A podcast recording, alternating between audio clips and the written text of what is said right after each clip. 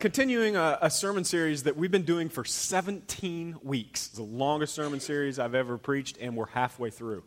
Um, I- incredible experience for me. I don't know if it's been good for you, but this has been an amazing thing for me as a preacher. It has stretched me. I have learned so much. You think the preacher should know all these stories, but I'll just be real honest with you. I'm reading every week, and I go, what? I never heard that in my life, you know? There, there are so many things that uh, have kind of popped up through this sermon series, and I wasn't here last week. Um, I know Donnie did a great job. I, I wish I get to hear him. Every time he preaches, it's because I'm sick or dead or something. But um, he, uh, I, I just appreciate him kind of helping and stepping in. Um, but uh, if you if you kind of missed the last couple weeks or you haven't been around, I, I want to kind of tell you and kind of calibrate here and let you know where we're at. Um, we are we're working on a book called The Story. The book looks just like that, um, and we a lot of us have them. If you'd like one, come see me. Um, if you can pay for it, that's great. If you can't, um, if you can reimburse us, that's great. If you can't, then we've just given them away too. I don't know if we have any more left, um, but we, we kind of get them as we can. Um, but just an amazing book that is leading us through the Bible. And the thing about the Bible is it's, and we all kind of agree with this, when you when you really be honest about it, it's hard to understand. It just is. And part of my responsibility as a preacher is to find new ways of making it easy to understand, and more importantly than that, to make it something that's that impacts your life. And one of the, my biggest pet peeves about church, and it always has been since I was a little kid, that my earliest memories of church, I got frustrated when the preacher gave me information that didn't change my life in any way. That what am I supposed to do with this? It's just like math to me at that point, you know? I remember when I grew up, I, I took uh, trigonometry in high school, and I remember thinking, when am I ever going to use trigonometry again in my life? Ever.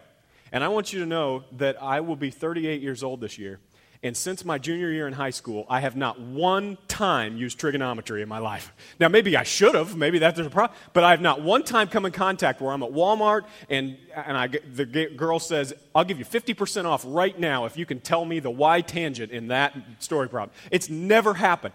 And I'll tell you, that happens at church, where you come in here on Sundays, we learn stories, or we, I tell you something, or you read something, and you leave with information. And I, I want to tell you this morning, if you want, if you just want information about the Bible, you're in the wrong place. It's not who we are. It's not what we're going to do. In fact, I believe that just learning the Bible, just learning the stories, actually can be a detriment to you in your faith. It can actually make you think that knowing the Bible will change your life. You know how many people I know, and, and I'm... I feel terrible about this as a preacher. I, I'm not as passionate about theology and about diving into doctrine and getting really deep into things as some of my colleagues are in, in ministry. I, I know preachers who just love to talk, use big words and dive in and study, and, and I'm just not that guy, but I, I've met so many preachers who know everything there is to know, or at least they think they do, about the Bible, tons more than I do. But in the long run, all they have is information. And, and I want you to know that the Bible, when we when we read this, if we're not careful, we just gather information. And it can be like trigonometry. It doesn't matter if you don't apply it. If it doesn't have something that impacts your life, it doesn't matter. In fact, I got to tell you this. If you go listen to a teacher or a preacher on a regular basis, if you're listening to them online or you watch them on T V or whatever, and you constantly feel like all you got was information, turn the channel. Because it is actually dangerous for you to hear the Bible, to hear these stories, to hear this information, and not apply it to your life. Okay, that's my rant. So as we've gone through this, what we've said is we are constantly looking for sermon opportunities and teaching opportunities where we can take the Word of God and apply it to our lives, and so that it makes a change in who we are. And I'm going to tell you, the story, this book, has done that for me, and I know that it's done it for some of you. As we go through this, it puts the Bible in chronological order. It allows us to see the Bible as, as more of a, a God's story of everybody. Um, and I, I know coming up real soon, you're going to see, um, if you get cable television, the, the History Channel has the Bible. Um, the, it's set up like a film. It starts March third, I believe. Um, amazing. They're taking you through basically this book. Um, and I believe that movie or that film series is kind of a response to this book. People are so moved by hearing the story of who we are. And we're going to continue a little bit of that today. And what I love about these stories and what I love about this book is that it begins to, to show us that even though these people lived a long time ago, some of them a really long time ago, they have a whole lot in common with us. And really what the Bible is, it's it's not just a set of rules. If you're here today and you're you're kicking tires on the church thing, maybe what you thought church was, was and, and the Bible is, is it's a set of rules that are going to keep you from having fun, you know? What the Bible really s- seems to be to, to people is just this this inhibitor, fun inhibitor, you know? And, and uh, okay, the Bible tells me anything I really want to do, I can't do, okay? And, and I really think that that's how sometimes we see. But the truth is, the Bible isn't just a set of rules.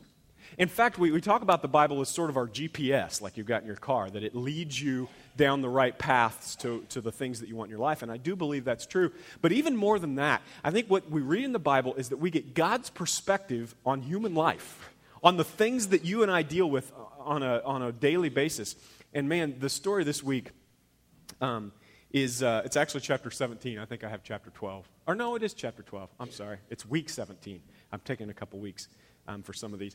Chapter twelve um, is King. It's still the story of King David, and I, I want to tell you this story today, um, in sort of its entirety. Um, and one of the things about the, the the book, the story, is that it doesn't go through every single page of the Bible and, and reiterate it.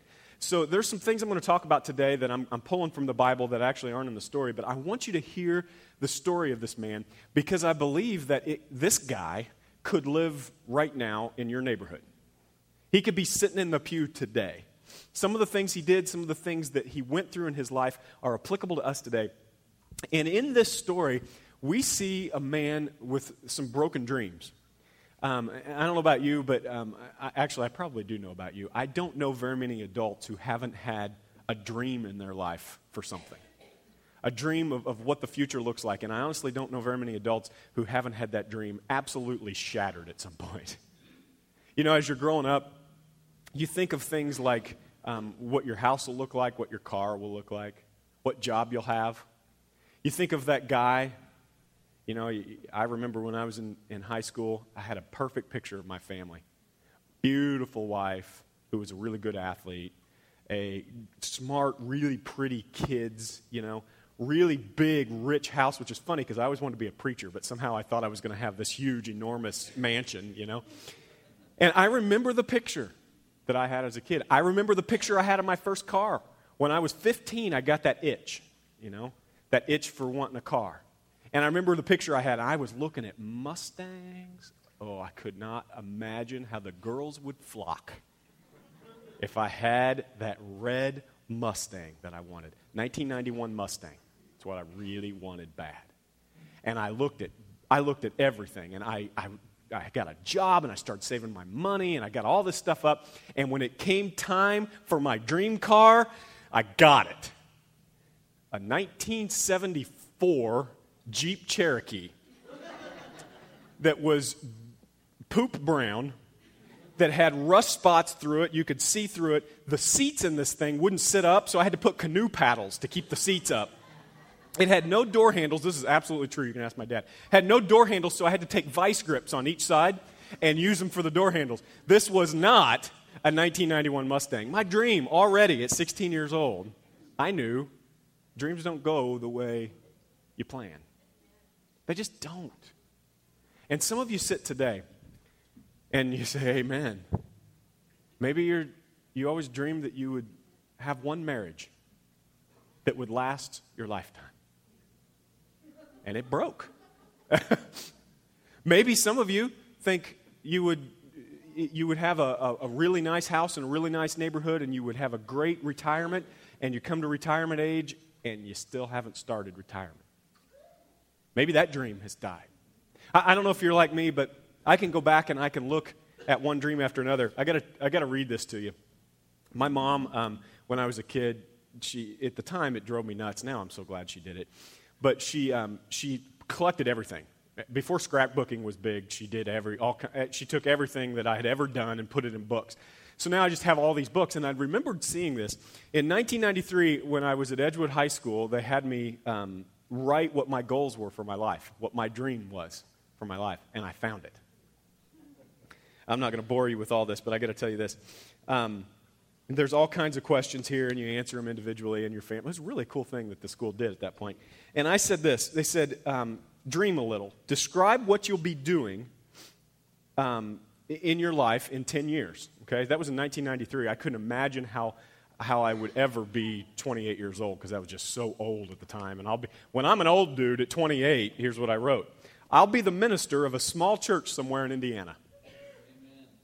And I'll be in the middle of one of the most godly churches ever, probably married to a wonderful woman. I'll be the minister of that same church for thirty years. I'll be doing all three services and teaching my children to love God. And I'll be a scratch golfer. That's what I'd write. That was nineteen ninety-three. And now if you'd know me today, you might think, well, look, his, his dream. He's in a small church in Indiana. This is what, let me let me tell you how my dream crashed. I went to Lincoln Christian College, went to, to study, to do ministry. And I went to my, I, I got married early, my senior year in, in college. I went to a church, and long story short, my, my first wife left me. Met a person over the internet. This was a long time ago, right when the internet, nobody had ever heard of that. She met a person that she, on a forum on the internet, had an affair and left me. It was gone. My dream was shattered. I mean, you might as well have taken this piece of paper and ripped it up. I was in a church that had never had a divorced man in leadership ever. They'd never had an elder, they'd never had a deacon, they'd never had a Sunday school teacher who had been divorced, ever. And when this happened to me, it was obvious this is the end of my dream. I'll never forget what happened, because here's what I had done. And, and this is going to get us right into our story today. And I need your attention for just a second, because I'm afraid that some of you have done this too. This is human nature, and this is what David did. What I had done is I had taken my faith in God and my dream, and instead of holding them apart, what I did is I wrapped them together. You know what I mean? I twisted them together. I took my faith in God and I twisted it around a dream that I had for fifty years of marriage or sixty years of marriage to the same woman. For a perfect ministry where everybody thought I was a great preacher and nothing bad ever happened. That was my dream for my life. And when, here's what happens if you do that. If you're here today and you do that with your life, if you take the faith that you have in God and you twist it around a dream, a picture of your future, when your dream dies, and I hate to be pessimistic today, but just let me tell you, your dream's going to die at some point. Not all of it, but a part of it. And it only takes a little part. When you twist your faith in with your dream and your dream dies, your faith goes with it. That's what happens in our story today. Now, the end of my story is that I went from one church to another. I ended up leaving the church after my divorce and took a different route in my life, and was very lonely, had an awful spiritual time um, because my faith was so wrapped in my dream. And when I had to leave church, I felt like I had to leave God. And I made some terrible choices, and I went down some terrible roads. And I did that thing that, that I see all the time. And I see it in this room. I'm not looking at anybody in particular, but I'm thinking of you, all right? I see it in this space where we go, you know what I really want? I see this in, in women and men all the time when they're single and they're looking for a partner. You know what I really want? I really want a guy who is, is trying to find God and trying to develop his faith. I really want a guy who will be really good to me as a woman and really good to my kids. That's who I want. So you know what I'm going to do? I'm going to go to the bar Friday night and pick up the first guy I see. That's what we do. We have the dream, and then we take a path that will not connect that dream. Never. And that's what I did. Because I had twisted my faith and my dream, and my faith had gone down with my dreams. Well, God is so good, and here I am with all the mistakes I've made and the brokenness, and I can go down the list. I have a wife that I don't deserve. Just, I, there's no other way to say it. I've messed up so many times in my life, there's no way I deserve Rischa. And I look at this, and I'm in a small church in Indiana that I believe is one of the most godly churches I've ever been in in my life. I don't deserve this. I don't. And I don't know that my that there, there's a whole lot in there that didn't come true. I'm not a scratch golfer, let me tell you. And, and, and I'm, I'm, I, there's a lot of my dreams that have crashed, but in the long run, what I've learned to do a little bit, I'm getting better, is to untwist my faith. To take that dream that I've got and to go, okay, it's over here and it's okay to have that dream, but it is separate from my faith. And when something goes wrong in my life, I've been able to go, all right, God, then I'll just take the next step and trust that you've got it. Here's what happened to a man named David. I love this story. Next slide.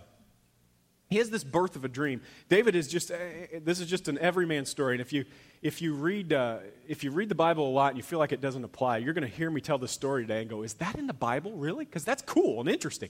And I'm going to go, yeah, you need to read this. It's really amazing story. What happens is um, there, there's a king in Israel. The first king of Israel, his name is Saul. He's doing a pretty good job. He's staying close to God. He's leading the people well. And one day a man named Samuel, who God says, you're going to anoint the next, next king. Samuel's going, why do we need another king? We have a great one right now. God goes, that's going to change. Trust me. So you're going to go into this family, and you're going to see a man um, named Jesse, and he's going to have some sons. He's going to have a whole bunch of sons. One of his sons is the king. And you almost get Samuel going, okay, which one is it? God goes, you'll know. You'll know. So he goes in, and he meets Jesse, and you've heard me tell this story. One son after another, strapping, big studs, you know. And, and, and Samuel thinks, this is the king. And God goes, nope, nope, nope, nope, nope. Finally, a little boy named David, the teenager. Just a little shepherd boy. And God says, this is the boy. It's the birth of a dream. Look at this, First Samuel chapter sixteen, twelve. The Lord said, rise and anoint him. This is the one. Can you imagine being thirteen years old? And the only way we can really, really kind of relate to this is to think of it in terms of America, which is funny how we do that, but it really is. So I'm going to do that this morning. Think about you and your life. You're thirteen years old. You're working at Kentucky Fried Chicken. Or you're working, maybe at thirteen, you can't even do that. I was working at thirteen at Kentucky Fried Chicken. I don't think they let you do that anymore. You're you're working in a field somewhere. You're mowing lawns. And a guy comes to you and says, you're going to be the next president of the United States. Your brothers go, yeah, right. Did you see his grade in math? This dude, you do not want this kid to be the president of the United States. And a guy comes who is spiritual leader and says, you're going to be the next president of the United States. Can you imagine that? Nobody knows you.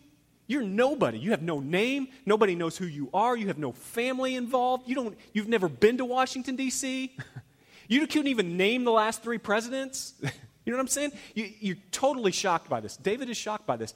And I don't know that he totally believes it. Because you know what he does? What I'd do is I'd be like, hey, man, bring up my limo. King of Israel right here. Somebody bring me a limo or a nice horse at least, all right? He doesn't. I don't think he totally believes it. His brothers laugh. His dad kind of gets this weird feeling. I don't know if this is true or not. And David goes back out to the shepherds. He goes back to mowing lawns. He goes back to his life. And things pretty much go back to normal. And if he, if you're like David, and David's like me and you, a couple weeks later, he may even forget about this whole thing. He may even be sitting around the table with his brothers, and they're going, hey, you remember when that dude came by and told you you were going to be the next president? And he, he starts going, yeah, isn't that funny? I'm just a little twerp. And as things start to progress with David, some small things start to happen to bring hope into David that maybe this is true. Well, the first thing that happens is Saul finds out that David is a good harp player. Um, he plays a harp and he writes music. And at this point in history, if you're a shepherd um, and the sheep aren't particularly moving much, you got to do something. And so he learned to, to shoot a slingshot, and he learned to play the harp and to, and to write music. And King Saul hears that this David can write music, and he likes the harp, so he asked David to come play for this. Now, the very first time in your life, can you imagine this? Put this back in American terms again. Somebody says, the president heard you can play a wicked guitar. And you go, what? How? How? And he would like to hear you play. And the first thing that happens is you go, maybe that old dude who put oil on my head knew something. Because there's no chance that I'd ever have this chance. So he gets a little bit of hope, and he starts to dream. He ends up playing harp in front of the king on a regular basis. King Saul would say, make up a song about me. And David was just good at that. And, oh, king, you are so good, you know. And Saul would go, yeah, David's good. Yeah, bring that kid back in here. And David would go, and he would play the harp, just a young little kid. Well, the next thing that happened is David, at one point, he was still young. His brothers were out fighting for Israel.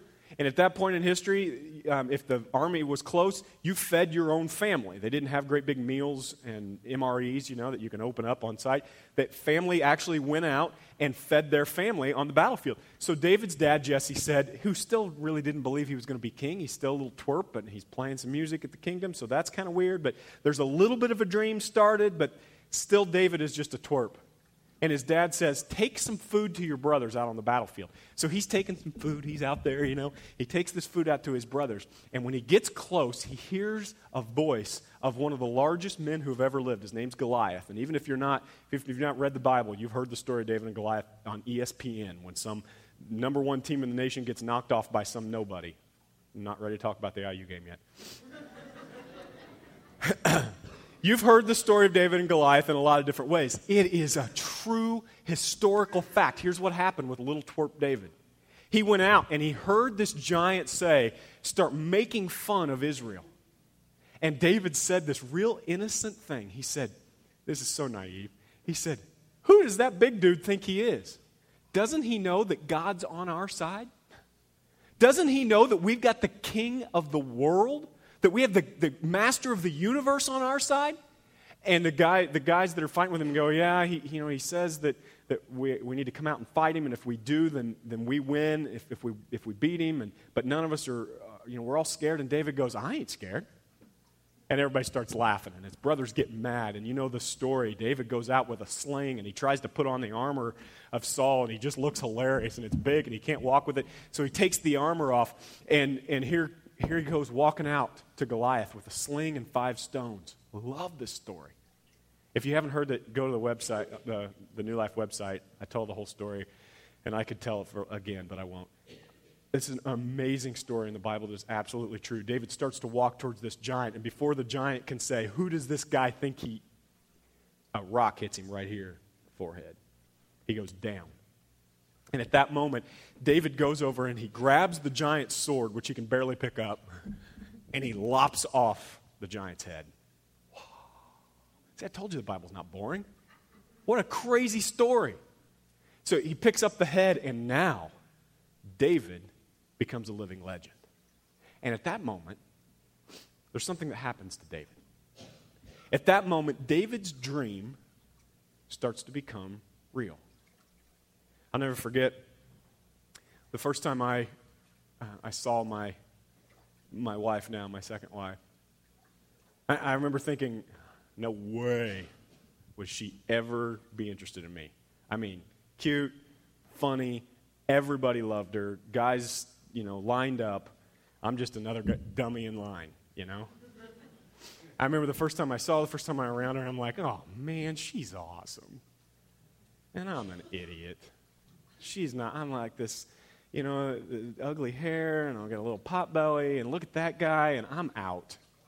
And then one day, she came into my office. We were both on the same staff. We were both single. One day she came into my office, and she just did this thing, and I'm just a dumb guy, but she did this thing where she put her foot on the door, and there was just this look about her, and I was like, uh-oh. I think she just invited me to go mountain biking with her. She's like, do you mountain bike? I'm like, oh, I love to mountain bike. Never been on a mountain bike in my life. Never one time. Never one time. Lied to her right there in the church. And so I said, by the way, I uh, don't have my mountain bike with me. Do you have an extra? So she found me an extra mountain bike, and I acted like I wasn't panting the whole time. And we, I rode with her, and when we were done, she said, you want to watch a movie tonight? And I went, yeah. And there's this thing that happened in me. I began to, to create a dream that maybe, maybe the, there was a chance. Somehow she had seen something in my big Q-tip haired looking, uh, she had seen something in me. And all of a sudden I started to believe the dream. This is what happens to David when he lops off the head of the giant. People start singing. They start singing, Saul is a pretty good king, but David kills giants. And it was on. David, at that moment, began the dream of being a king. Now, I don't know when, when a dream started with you, but the birth of a dream can be one of the most exciting, one of the most fun, one of the most interesting times in your entire life. And, and if you've forgotten it, maybe you're, you're old enough now that you quit dreaming. I, I want to encourage you today to, to find a new dream. Because this is a healthy thing. When you separate it from your faith, when you don't twist them together, dreaming like this is a good thing that comes from God. And David begins the dream in a really good way. And then things start to happen with David.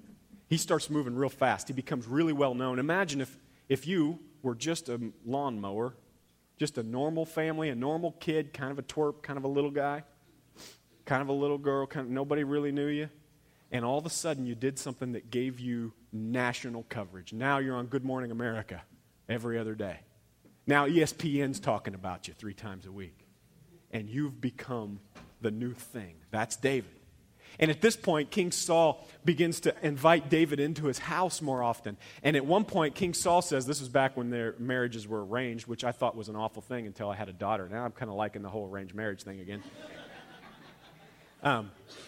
He said, he finally, King Saul said, David, I want you to marry my daughter. And David went, yeah.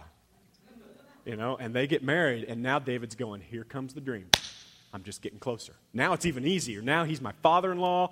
I'm going to be the next king. No question. That old dude who threw oil on me knew what he was talking about. I'm going to be the next king. The dream continues, see? But then something happens. The beginning of the death of a dream. I'll never forget. I came home from church. It was one of the worst days of my life.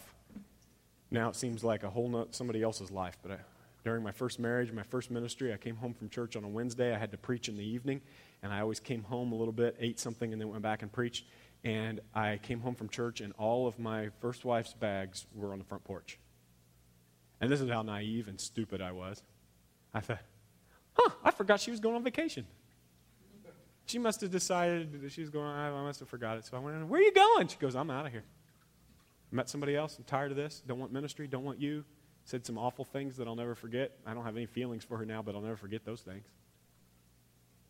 And I'll never forget the death of the dream for me. We tried counseling, and I, I begged her, and we tried some things for another six months, but really that, I knew. There was a better guy. There was a, another thing, my dream of fifty years of marriage and a long ministry in the same place was over. I, I don't know when your dream might have died, but there is this moment, and I'm telling you today, that if you, in that moment, can't separate your faith in God from your dream, your faith will go down with your dream. It did for me. Fortunately, I had enough family around me to remind me and help me untwist those two things together that I ended up finally getting back on track. But with David, it started in this way. The death of his dream started in First Samuel chapter eighteen, verse fourteen. In everything he did, he had great success because the Lord was with him. When Saul saw huh, how successful he was, he was afraid of David. But all Israel and Judah loved David because he led them in their campaigns. And then in chapter nineteen, verse one, Saul sold his, told his son Jonathan and all the attendants to kill David. Now, Jonathan and David, Jonathan was Saul's um, son, and Jonathan and David became best friends. And Jonathan wanted to save David's life. So he comes to David and he says, my dad wants to kill you. And David's like, what? What, the new king? Why would he want to kill me? He said, well, have you heard the song, David? People began to sing a song about David and Saul. Saul has killed his thousands, and David has killed his tens of thousands. Saul is pretty good. David is the best. And at one point in this story, the man that Saul says, you're the next guy. David, you're my, you're it. You are the guy. You, I want your daughter to, or I want my daughter to marry you. I, you're my family. You're my. Saul throws a spear at David. At one point, he gets so scared that David and so jealous of David's success that he throws a spear at David. David, I don't know, does a little matrix move and dodges it. Just barely gets out of it. Almost gets killed by Saul. And that's when Jonathan says, Saul told his son Jonathan and all his attendants to kill David, but Jonathan had taken great liking to David and warned him, my father Saul is looking for a chance to kill you. Be on your guard tomorrow morning. go into hiding, and stay there. And because of David's twisted faith, because he had twisted his faith around his dream, his feeling was this, and maybe you felt this way too, maybe you're feeling this way today, that if God doesn't take care of me in the way that I expect him to, if things don't go the way I plan them to go, then God must not love me. And all the things that I believed about God, all the things that my faith was wrapped around, must not be true if my dream isn't true. It sounds ridiculous, doesn't it? You know what it sounds like to me? It sounds like what my son Reese does when I tell him he can't play video games anymore today. He stomps, he jumps up and down, and he starts this rant that if, if it didn't make me so mad, it would make me laugh. It's this, I want my way. And I have lost all perspective on life because I can't play Nintendo anymore today. I have a picture for what I want to do next, and because it's not working, nothing else matters. I know it sounds stupid, but you do it. I hear it all the time. I do it. I feel it all the time. That if things don't go exactly the way I thought they should go, God must not love me. Maybe there isn't even a God anyway. Somehow we think we know better than God. And David, at this point in history, with all the amazing things God has done for him, and all the ways God has led him, and the things that have come true that, that God proposed to David, at this point, when things go a little wrong, when David's dream seems to be in jeopardy, his faith is so twisted with his dream that he makes some huge mistakes. Here's what happens to David. When David's dream begins to die, now here, I, I want you, I want to remind you of this. Maybe I should be a better preacher and be able to do this without reminding you, but I'm just going to straight up tell you. Don't think of this as just a story and information. Remember, we're applying this to our lives. I want you to apply this to your life today. If you, your faith is twisted up with your dreams, if today you're going, you know what? I believed in God until so-and-so passed away too early. Or until this thing happened. Or until this thing happened. I believed in God. Now, things have changed. David says this. Or when David's dream begins to die, here's what happens. First thing he does is turn his back on God. He completely turns his back on God. Second thing he does is turn his back on his values. He, you wouldn't believe, I'm going to tell you in a second what David does. It's It's astounding for a man who later becomes um, somebody God calls a man after his own heart. And then thirdly, he takes things into his own hands.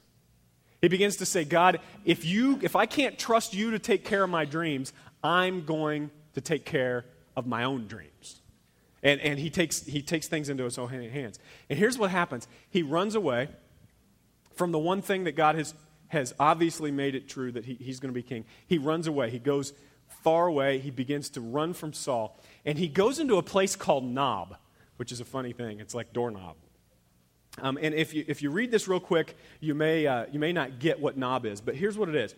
At this point in history, there are priests that Israel set up. Okay, now the priests are a little bit different than Catholic priests now. The whole situation was a lot different. But the way it worked at this point in history is that they they didn't just um, have a church that the priests lived in. They had a town that all the priests for the area would live in, and they would provide all their food, and the priests would live there together, and and their families and everybody. And this place was called Nob. Um, Strange name for a town. But this place is called Nob, and all the priests from the area lived there. David went to Nob. He went to Nob, and he was so scared. He went to a man's house um, named Ahimelech. He was a priest. Now, at this point, Ahimelech's been watching E S P N. He's been watching the Today Show in the morning. He knows who David is by sight.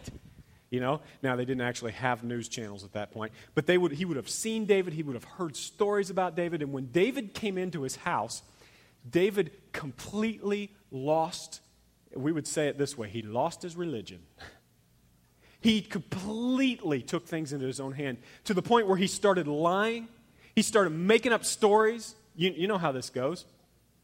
David went to Nob to Ahimelech the priest. Ahimelech trembled when he met him. You know, like if I met LeBron James, I'd be, hi. You know, I I, I don't know, who, whoever it is, NASCAR that you meet, you just go, what? I, I, I didn't think this day would ever come. And the priest goes, David. And he trembles. And he, you almost hear him say, can I have your autograph? You know? And he says this, Why are you alone? Why is no one with you?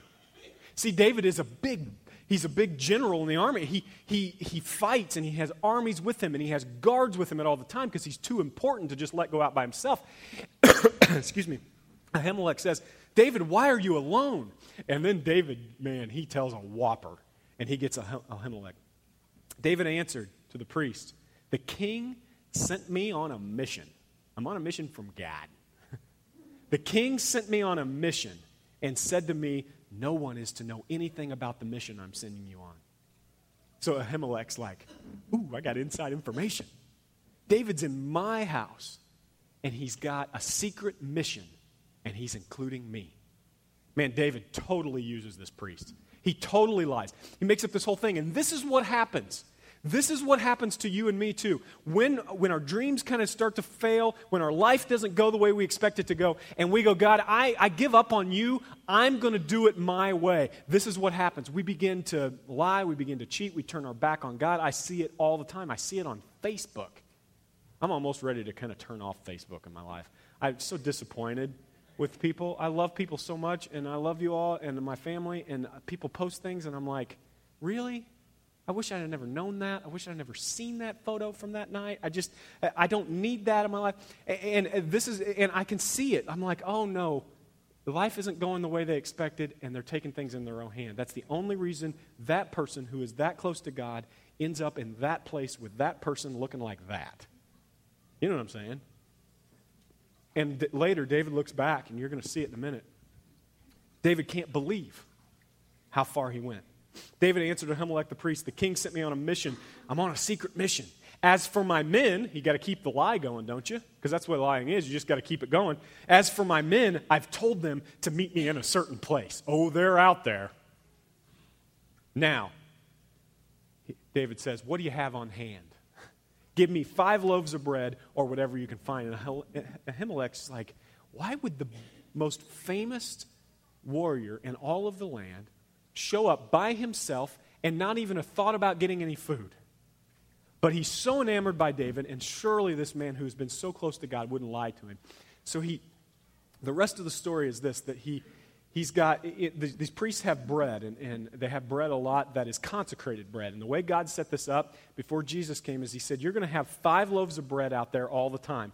And the priests are going to make this bread, and they're going to leave it out, and it's going to represent my provision for all of Israel. And at the end of the week, if the priests live the way they're supposed to, that's no relations with women, nothing lying, no, they're constantly in a relationship with God, then they can eat that consecrated bread at the end of the week. And Ahimelech just fudges a little bit, and he's like, well, all I have is this consecrated bread, which is really for priests. And it's really set apart. And David is so into his own thing, he goes, give me the good stuff. And David eats the bread. Now, it gets even worse. There's an icon of faith. Next slide. So he's got some bread in him, and now he's still scared, and he knows that Saul and all Saul's men are coming after him. So he says to the priest something that is unthinkable. He says this, David asked Ahimelech, don't you have a spear or sword here? Now, he's in a, land, a whole city of priests, and he's asking for a sword. I haven't brought my sword or any other weapons because the king's mission was so urgent. He has to keep the lie going. The priest replied, look at this. Now, here's what, I love this story. You couldn't write this any better. Look at this. The priest goes, I only have one sword. If you didn't read this, you got to go back. If you didn't read this, you don't know this story. You're going, what is the sword? You got to hear this. Guess which sword the priest has. The sword that David lopped the head off of Goliath with. It's Goliath's sword. It's become an icon of faith. Here's what happened. At some point in history, at some point at that time, David dropped that sword, everybody went, and one of the priests or somebody went and got Goliath's sword, and they took it as a reminder that God's way is the right way.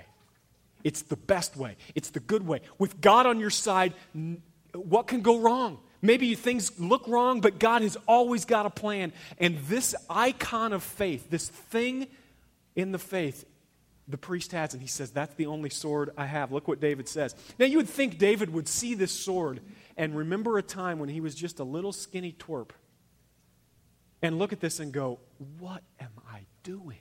I'm lying. I'm running. I'm running away from what God has. I'm turn my back on God, but he doesn't. He's so messed up. He's so far from God at this point. He has turned his back so much. He is so deep in his lie that he says this. The priest replied, "The sword of Goliath, the Philistine, whom you killed in the valley of Elah, is here. It is wrapped in a cloth behind the ephod. If you want it, take it. There is no sword here but that one." David doesn't go, "Oh, that sword. I forgot God is in charge of my life." He doesn't. He says, "There's none like it. Give it to me.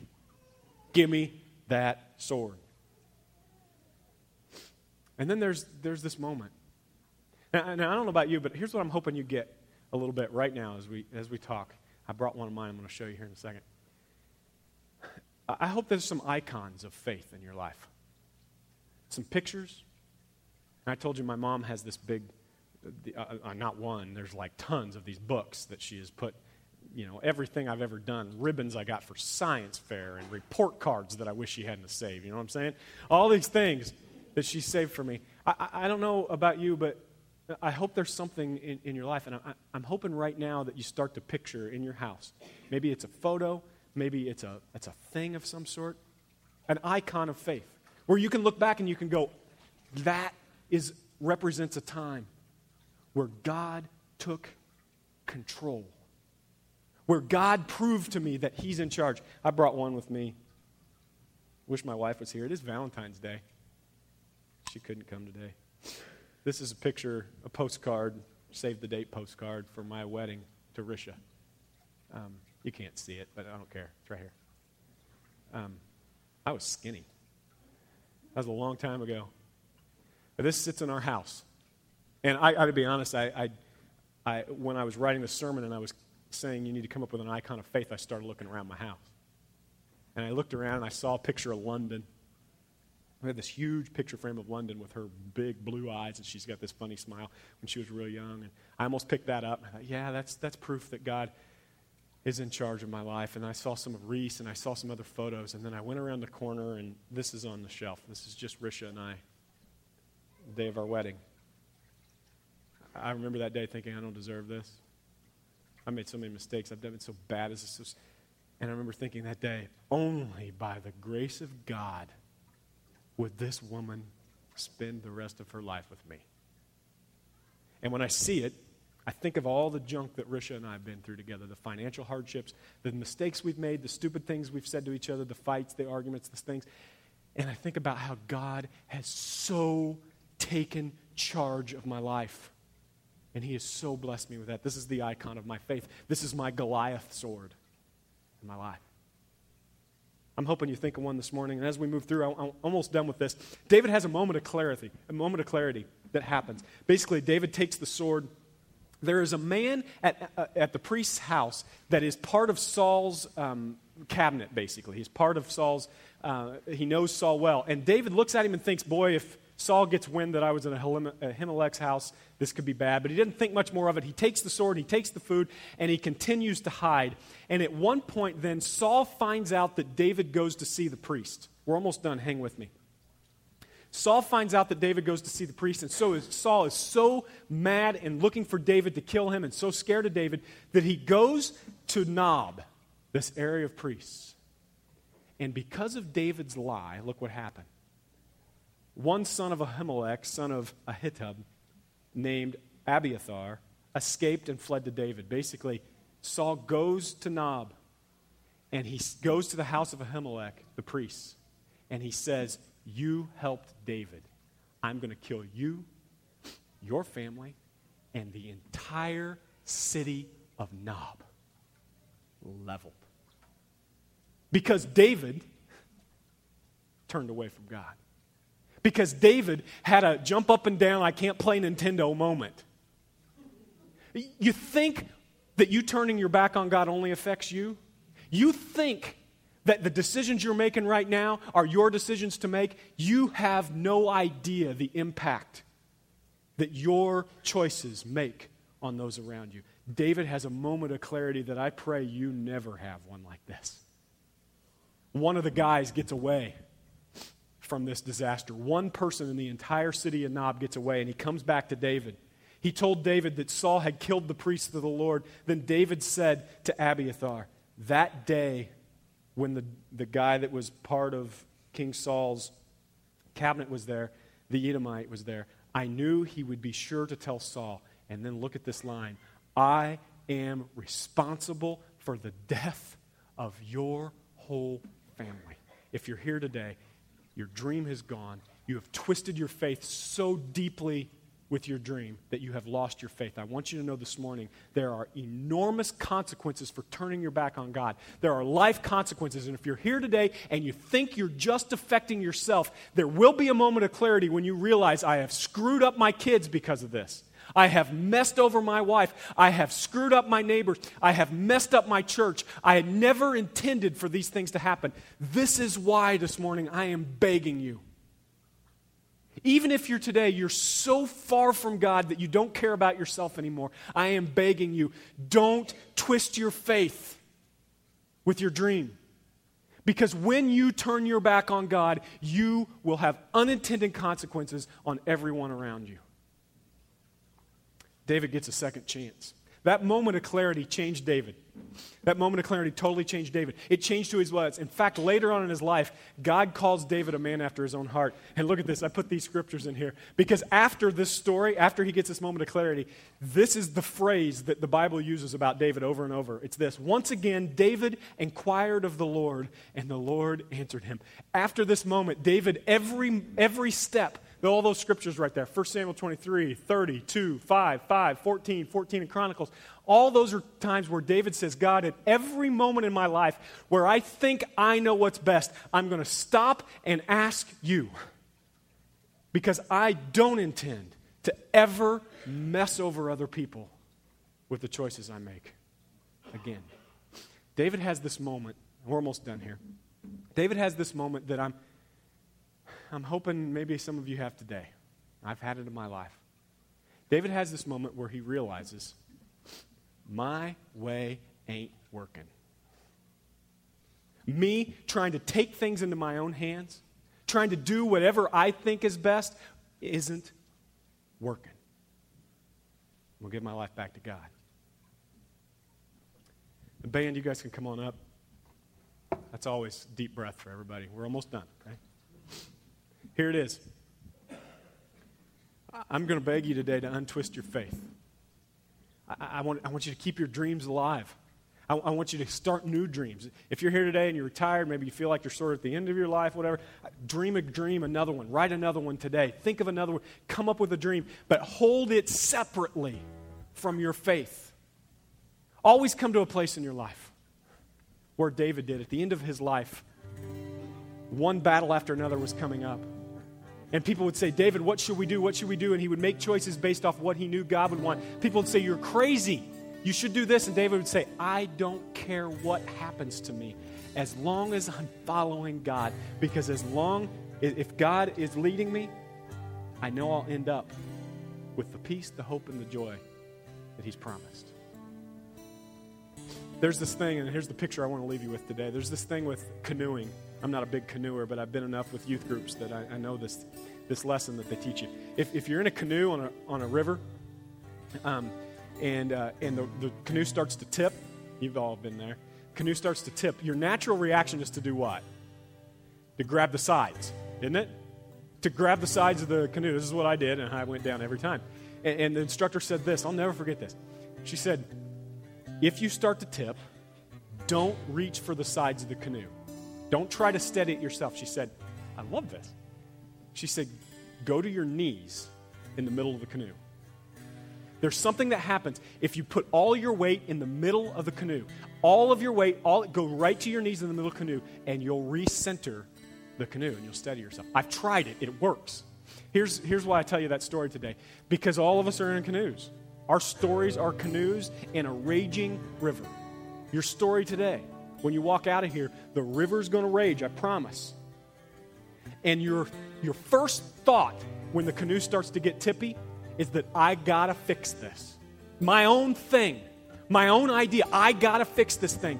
And you reach for the sides, you will make it worse. if you think you're in charge. But if you stop, go to your knees, I like that part. You put everything in the center and you go, God, would you give me perspective on my life? Where would you have me lead? I'm moving towards you. The thing will steady. I'm going to ask you today to lean into God in the midst of your rapids. And secondly, I'm, this is just as practical as I can get. Go home today and find icons of your faith. Find things, put them in your house, hang them, put frames around them, put them in your house, and remind your children, I know it's hard right now, but remember that. That was the day that we put God in charge of our lives, and He came through. Today is the day to put God in charge. He will come through. I'm going to give you a chance to do that today, just between you and Him. We're going to sing this song. I'm going to come right down here in front. If you'd like to come down in front today, if you'd like to say, I want to put God in charge, please do that. You can do it right where you are. Just ask Him to be in charge of your life. Would you do it today? Stand with us.